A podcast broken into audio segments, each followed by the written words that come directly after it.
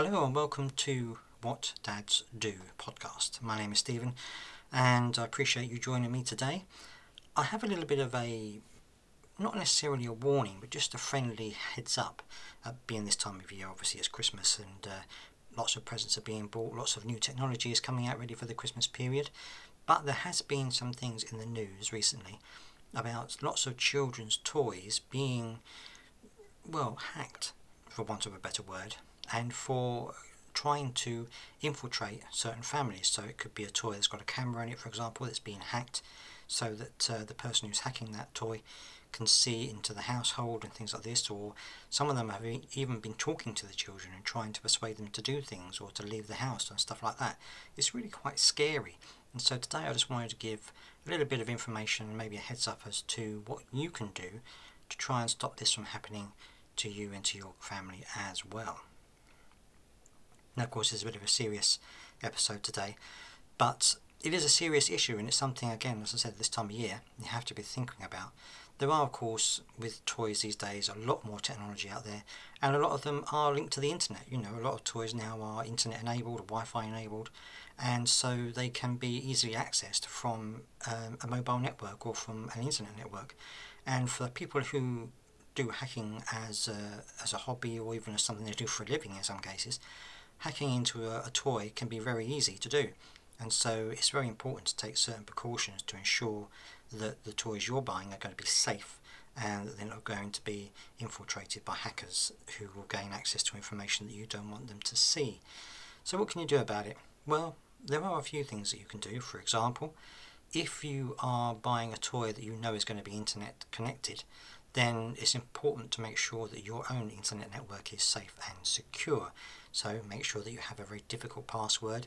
You can use the password that comes with the router or the internet provider that comes with it, but I would suggest that you probably change it to something else, something more difficult, not just the name of your children or your birthday or something like that. Make it more difficult. There are password generating tools out there that you can use to generate a password to use for your router, and that can make things a lot more difficult for hackers to enter your internet network and uh, find the information that they want to access certain toys.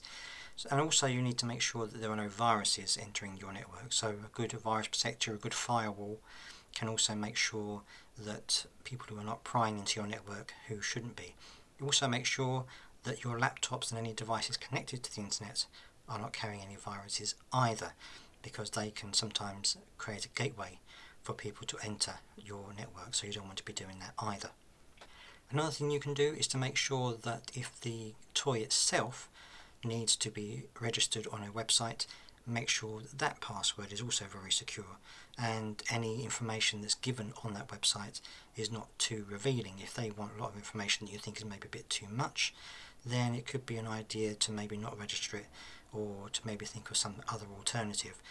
But it is very important that if you are registering a device on a website, that you know that website is secure. For example, if you are in the browser of, the, of a particular website, you will see in the top corner where the search bar is a little lock, which will tell you that the internet is, or that particular website is secure. If there isn't one there, and that website is not secure, then it could be a red flag to you to suggest that maybe this site could be potentially invaded by hackers who could then gain the information and uh, log in or look into the toy that's being um, being used. So check that out as well. If you don't see the lock and you think the website is not secure, then, well, you can either not register the, the toy and maybe send it back, or if you are going to register the toy, make sure you're using a very complicated password that is going to be very difficult for people to get hold of and to decrypt. That will be, um, well, it's sensible in every precaution, but in particular if you're going to be accessing sites that are not secure. And also don't use familiar passwords, don't use the password that you use for everything else. Make sure that any information you're giving is ambiguous, and uh, don't put things in like your address or anything like that. And if they make you put in, for example, if you have to pay a certain subscription towards using the toy, again, I would not do that if the site is not secure, because that could be potentially di- difficult, especially if the site is hacked, because they can get hold of the information quite quickly and easily. Another thing to do is to just be aware, make sure that uh, if you are using this toy, that if it is something that can be used outside, that it's not trying to connect to outside networks, because they can be very difficult to monitor, especially if you're using a, a shop's Wi-Fi signal, for example, something like that. It can be very difficult to monitor those, monitor those things, and they're very open to abuse. So if your child is using your to the toy outside, then make sure that you are with them at all times and that nothing adverse is happening when they're using the toy.